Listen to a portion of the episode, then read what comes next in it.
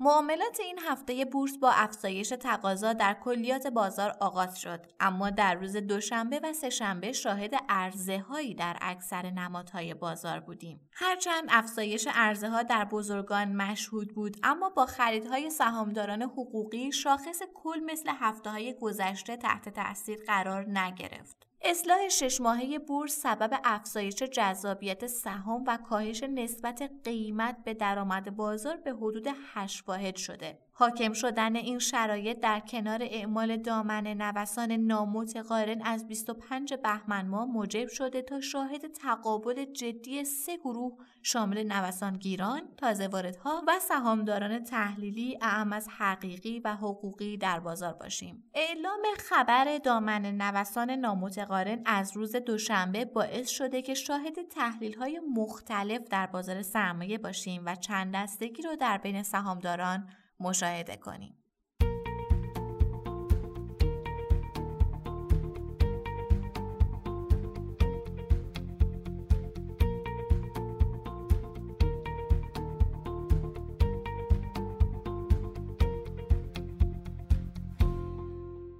سلام اینجا پادکست کاریزماست و شما در حال شنیدن 24 رومین اپیزود از مجموعه پادکست های هفتگی کاریزما هستید. کاریزما یه پادکست تحلیلیه تحلیل بازار سرمایه که توسط گروه مالی کاریزما تهیه میشه. این اپیزود در روز سهشنبه 21 بهمن ماه سال 99 ضبط شده. من آرام نظری هستم و با همراهی میسم رحمتی کارشناس اقتصاد و کارشناس ارشد مدیریت مالی و مهمانانی که ما را همراهی می‌کنن اتفاقات مهم بازار سرمایه در هفته گذشته رو مرور می‌کنیم. در مورد یک موضوع ویژه اقتصادی و مالی گفتگو می‌کنیم و در آخر به سیمایی از هفته آینده می‌رسیم. با ما همراه باشید.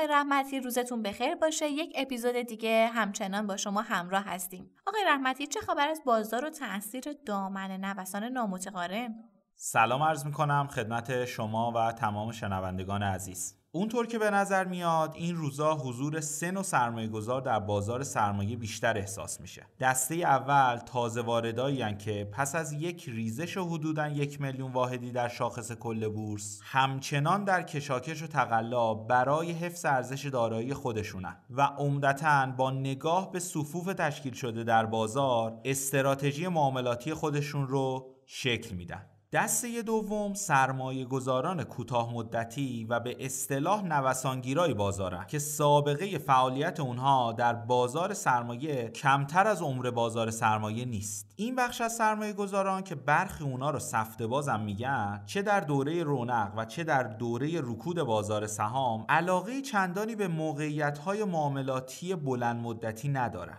در حال حاضر با توجه به افزایش جذابیت قیمت سهام پس از افت 6 ماهه کاهش نسبت پیبی بازار به حدود 8 واحد و اعمال دامنه نوسان نامتقارن سبب شده تا ریسک پذیری این دسته از معاملهگران هم افزایش پیدا کنه و اونا رو برای دریافت سود بیشتر در مدت زمان کوتاه ترغیب کنه. این دیدگاه معاملاتی اگرچه در بسیاری از اظهار نظرها نکوهش میشه اما در حقیقت همین افرادن که راه رو برای دسته سوم سرمایه گذاران یعنی افراد بنیادی فراهم می‌کنن. سرمایه گذاران بنیادی هم کسایی که بر مبنای ارزش تحلیلی یا همون ارزش ذاتی اقدام به سرمایه گذاری می‌کنن. شاید مهمترین فرق این نوع سرمایه گذاری در نوع استراتژی سرمایه گذاری اوناست. در حقیقت سرمایه گذاران بنیادی سهام رو برای شناسایی کوتاه مدت سود خرید نمی کنن و رفتار اونها در بازار سرمایه اغلب رنگ و بوی تحلیلی تری داره. این مسئله باعث شده تا حساسیت اونها نسبت به اخبار گوناگون بیشتر باشه. چرا که هر عاملی که به طور مستقیم بر روی درآمدزایی شرکت ها اثر می‌ذاره یا بتونه به طور غیر مستقیم بر متغیری به نام ریسک بر قیمت های آتی اثرگذار باشه بر تحلیل اونا هم تأثیر گذاره این گروه از معاملهگران بورسی هرچند اعتقاد به ارزنده بودن قیمت ها در بخشی از بازار دارن اما دامن نوسان نامتقارن به ویژه کف دو درصدی رو یک ریسک می‌دونن و از حراس قفل شدن سهام در صف فروش و کاهش محسوس نقشوندگی به نظر می‌رسه ترجیح میدن یا دست نگه دارن یا سهام موجود در پورتفوی خودشون رو قبل از اعمال دامنه نوسان جدید نقد کنن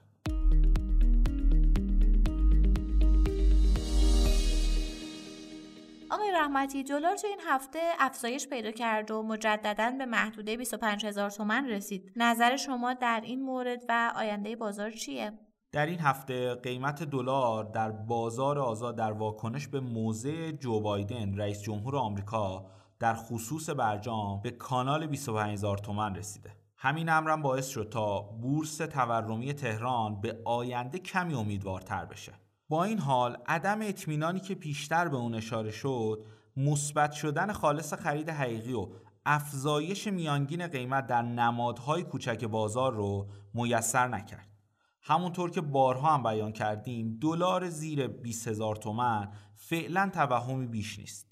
ولی فعلا هم رشدهای عجیب و غریبی برای دلار متصور نمیشیم و احتمالا در بازه قیمتی 22 تا 26 هزار تومن نوسان قیمتی داشته باشیم. در مورد بازار هم به نظر با افزایش قیمت دلار احتمالا کمی از فشار فروش سنگین بابت دلار 15 هزار تومنی در آینده خارج بشه ولی همچنان با ریسک همراه و احتمالا با رشد اندک دوباره شاهد تقابل عرضه و تقاضا در آینده باشیم.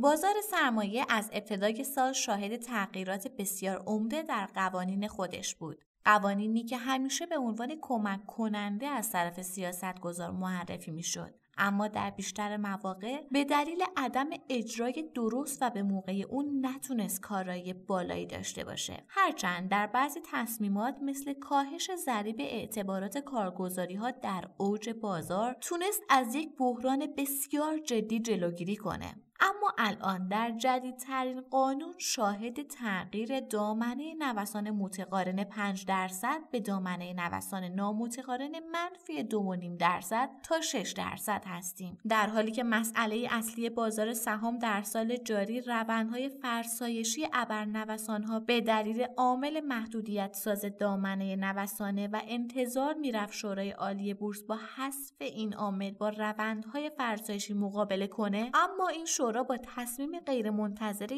حذف صورت مسئله دامنه نوسان زیر صفر رو به شدت کاهش داد تا روی کاغذ میزان افت رو کاهش بده. اما در واقعیت باعث فرسایشی تر شدن روندهای بورسی و تشدید پدیده صفنشینی میشه. هرچند گفته میشه این قانون به صورت کوتاه مدت اجرایی میشه ولی ماهیت قانونهای خلق و ساعه رو از بین نمی‌بره و می‌تونه صرفا در کوتاه مدت صورت مسئله رو پاک کنه. ولی طبق تجربه دهه 80 مشکلات بلند مدت تری رو ایجاد می‌کنه. بنابراین در این اپیزود سعی کردیم در مورد مسئله قوانین ایجاد شده و تاثیر اون بر بازار صحبت کنیم. از این رو امروز در خدمت جناب آقای ناسوتی فرد رئیس هیئت مدیره هلدینگ کاریزما هستیم.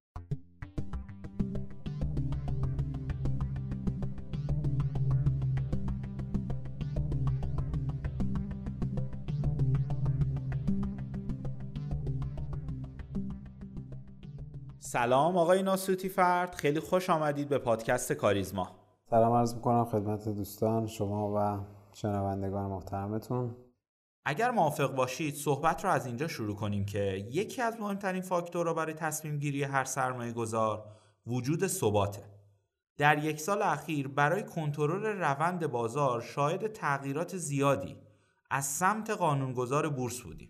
به نظر شما اصولا این حجم از تغییرات قوانین برای بازار مفیده یا به بازار لطمه می‌زنه؟ ثبات که طبیعتا یک اتفاق خوب هست. به قول مولانا میگه جمله بیقراریت از طلب قرار توست. طالب بیقرار باش تا که قرار آیدت. واقعیت اینه که ما در دنیای زندگی می‌کنیم که اصلا قرار هر موقع می‌خوای همه چی رو ثابت نگه داری به قول مولانا بیقرار میشی. موقعی که خیلی جریان و سیال و روان همراه با تغییرات تو هم تغییر می‌کنی اون موقعی است که آرامش بیشتری خواهی داشت و طبیعتا در سرمایه گذاری هم چیزی غیر از نیست. ما باید بپذیریم در یک دریای متلاطم داریم کار می‌کنیم زندگی می‌کنیم و این جریان تغییر وجود داره. حالا ما اگر بگیم ثبات واقعیت اینه که بله خیلی خوبه ما وقتی قوانینمون تغییر نکنه خب به نظر میاد که بهتره. ولی یه فاکتور غیر ممکنه. از طرف دیگه خب یه بخشی از این تغییراتی که ما در مقررات سازمان داشتیم به نظر خیلی خوب بود. فرزند شما فکر کنید ما در سال گذشته به اصطلاح اون ذریبی که می‌تونستن سرمایه گذارا برای اون اعتبار بگیرن خب اگه اشتباه نکنم ما یه زمانی 150 درصد بدیم یعنی شما اگه 100 تومن داشتی می‌تونستی 150 تومن هم اعتبار بگیری.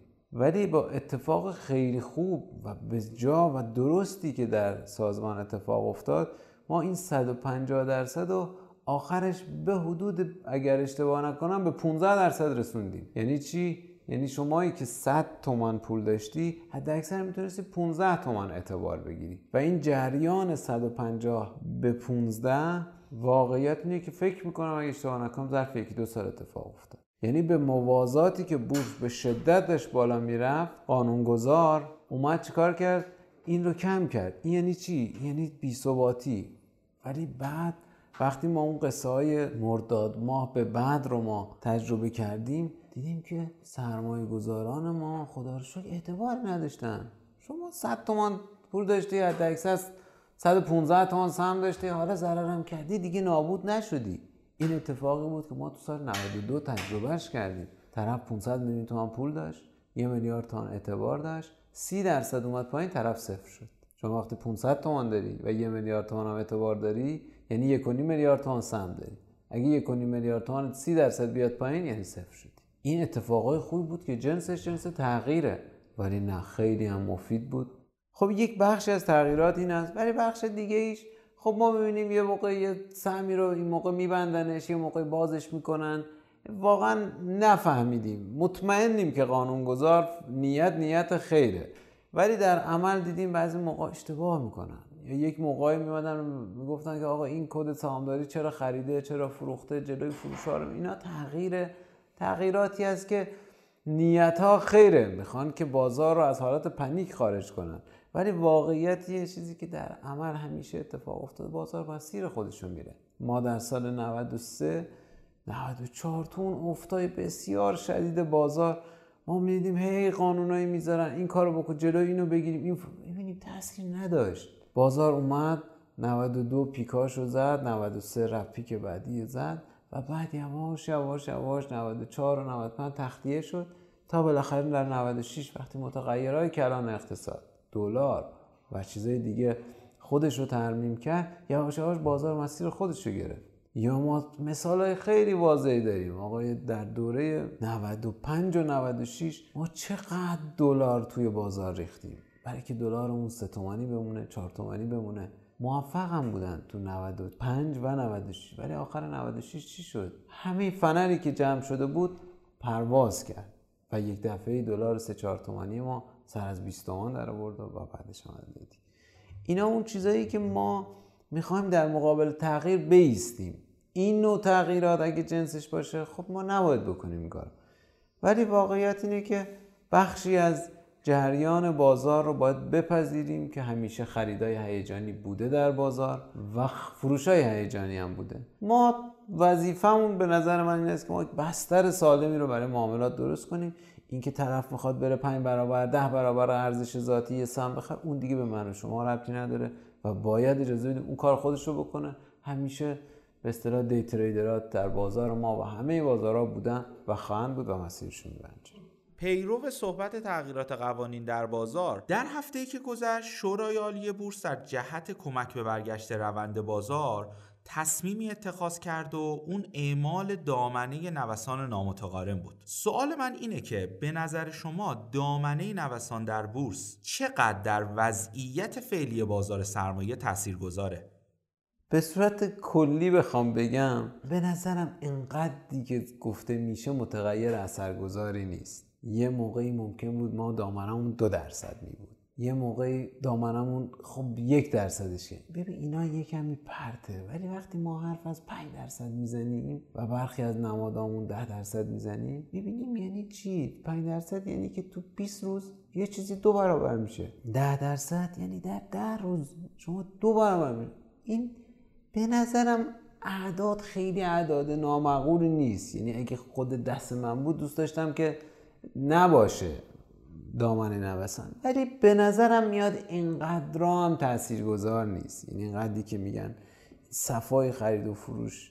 حداقل من همچی احساسی ندارم. ولی قسمم نمی‌خورم روش که واقعا خوب هست یا بده. آقای ناسوتی فرد همونطور که می‌دونید در سال 99 نوسان بورس بی سابقه بود. هم در جهت مثبت و هم در جهت منفی. و به همین دلیل همواره قانونگذار در تلاش برای کنترل این نوسان بوده سوال اینه که به نظر شما بازار سرمایه نیاز به این حجم از کنترل و ایجاد محدودیت داره؟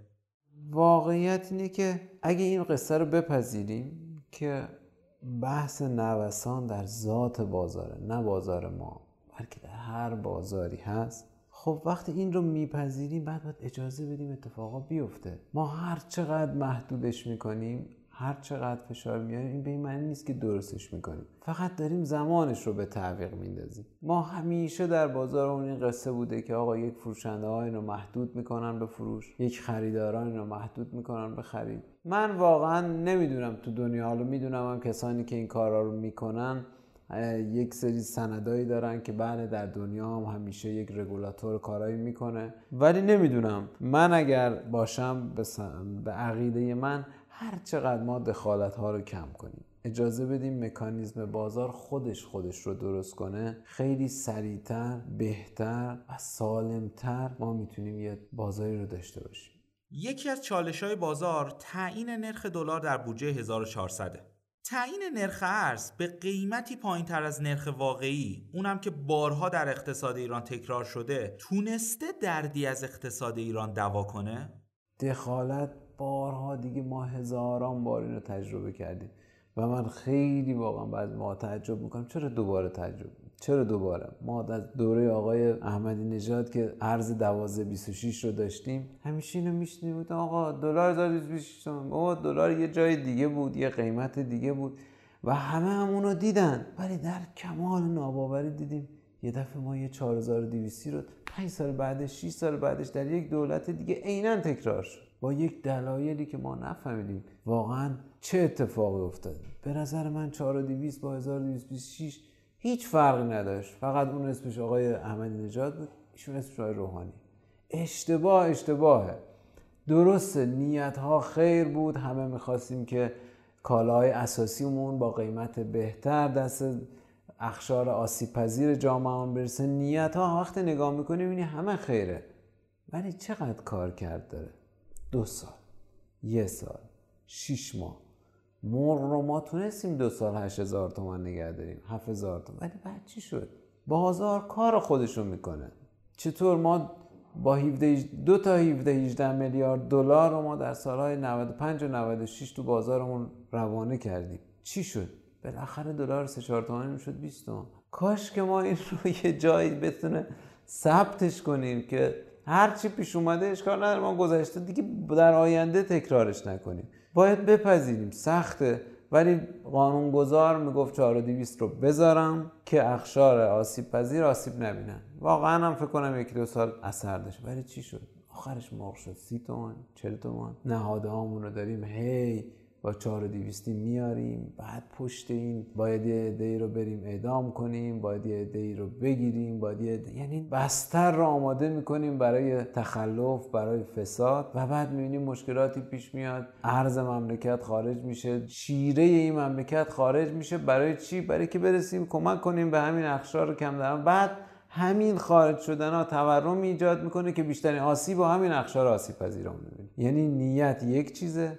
ولی بعد از دو سال ما ببینیم اتفاق افتاد. به نظرم این قصه در بازار سرمایه‌مون هم همینه. وقتی محدود می‌کنیم که آقا جون یک روزی فرزن یک سهمی می‌خواد بازگشایی بشه بذار به قرار 50 درصد مثبت بخوره بخوره. جلوشو می‌گیری 50 درصد منفی بخوره بخوره. جلوشو می‌گیری فقط زمان رو به تعویق میندازی. یه عده‌ای ممکنه فسادی پیش بیاد ممکنه اشتباهاتی پیش بیاد و در نتیجه اگر بخوام کوتاه کنم سخن رو این که هر چقدر ما اجازه بدیم مکانیزم بازار فرایند خودش رو انجام بده به احتمال بیشتری به اصطلاح شرایط مساعدتری بر بازار اون ایجاد خواهیم کرد. خب همونطور که همه می‌دونن بورس امسال دو نیمه بسیار روشن و بسیار تاریک داشت. که جاذبه و دافعی شدیدی هم ایجاد کرده آیا می‌تونیم بگیم جایگاه بورس امسال به نسبت سالهای قبل رشد داشته؟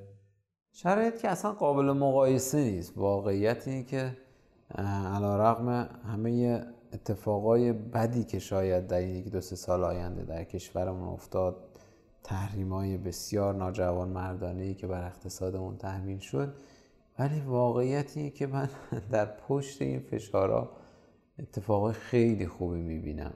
و یکیش همین اتفاقی که در بازار ما ظرف سال 98 و 99 افتاد. اصلا ما یه کانسپت جدیدی رو در بازار داریم تجربه می‌کنیم.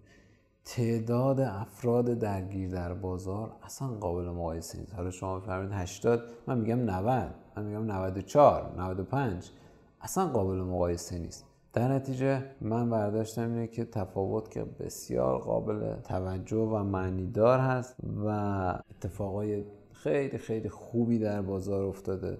واقعیت اینه که اصلا حجم معاملاتی که ما امروز داریم میگیم 8000 میلیارد تومان 10000 میلیارد تومان 20000 میلیارد تومان ما یادمونه ما زمان یه روز 20 میلیارد تومان 30 میلیارد تومان در اون دورانی که آیه من یادم آیه احمدی نژاد اومده بود به بورس گفته بود قمارخونه. اون موقع من یادم یه روزایی رو ما تجربه کردیم با 30 40 میلیارد دلار. امروز وقتی نگاه می‌کنیم در کنار اتفاقای بدی که افتاده برای کشورمون و فرزن می‌بینیم ما در سال 63 مثلا 20 میلیارد دلار دولتمون نفت میفروخته.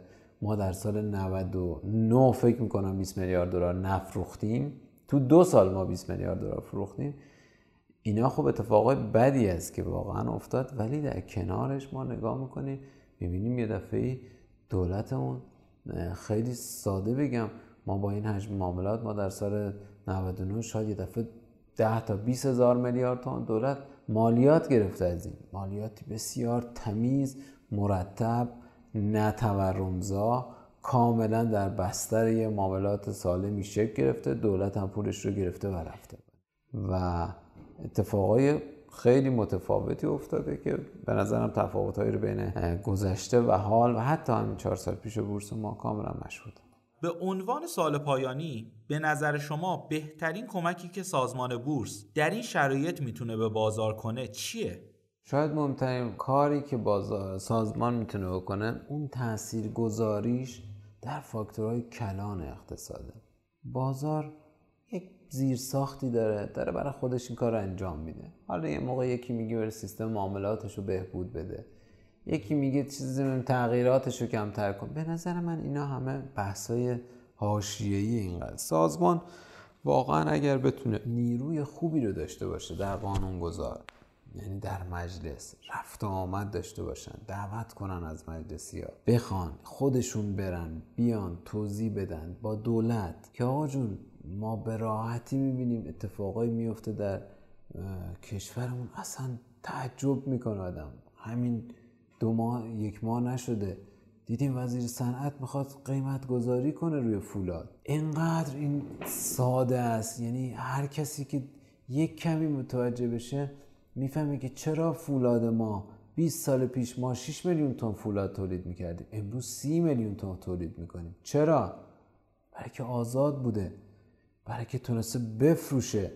برای که قیمتش رو خودش تعیین کرده تر پول در آورده سود کرده طرح توسعه ایجاد کرده و امروز ما می‌بینیم سی میلیون تن فولاد داریم.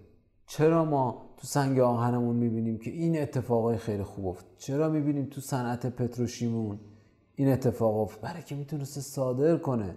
صادر می‌کرده پولش رو میورده تر توسعهش رو اجرا می‌کرده و سالی که آقای ترامپ تحت اکثر تلاش خودش رو کرد که ضربه بزنه ما دیدیم همین صنایعمون 35 میلیارد دلار صادر کردن در اوج تحریما. خب این خیلی واضحه.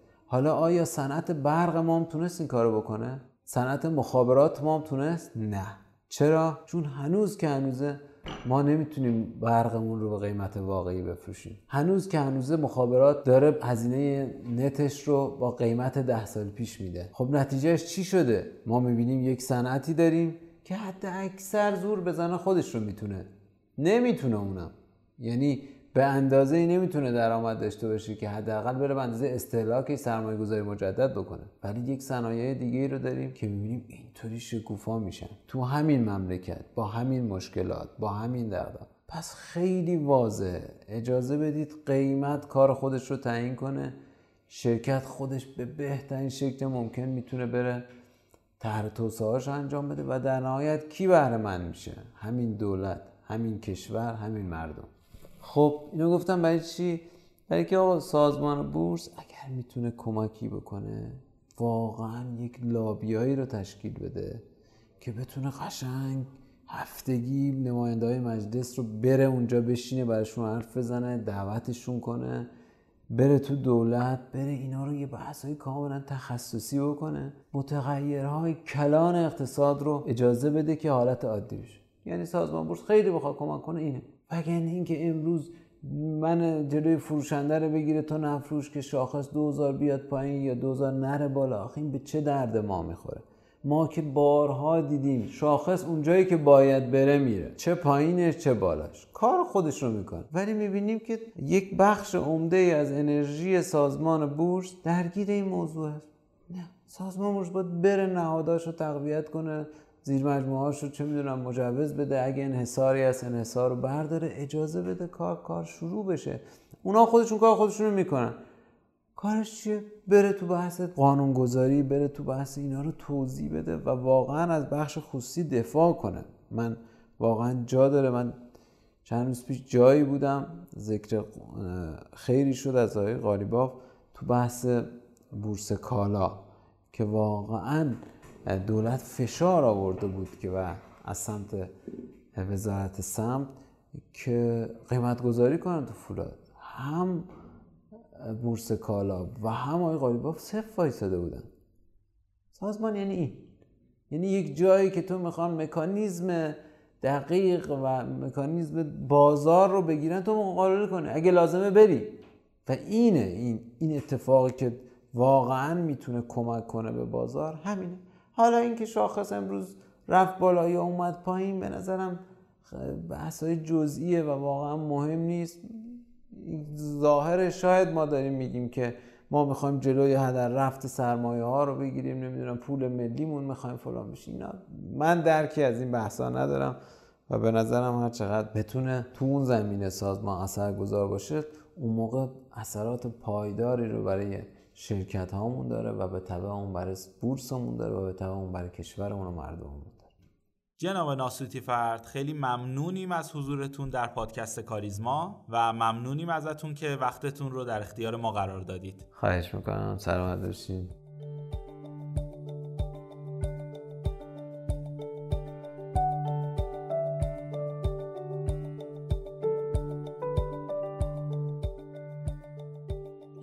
سوالات، نظرات، انتقادات و پیشنهادات خودتون رو از طریق آیدی تلگرام pod underline admin با ما در میون بذارید. POD underline admin.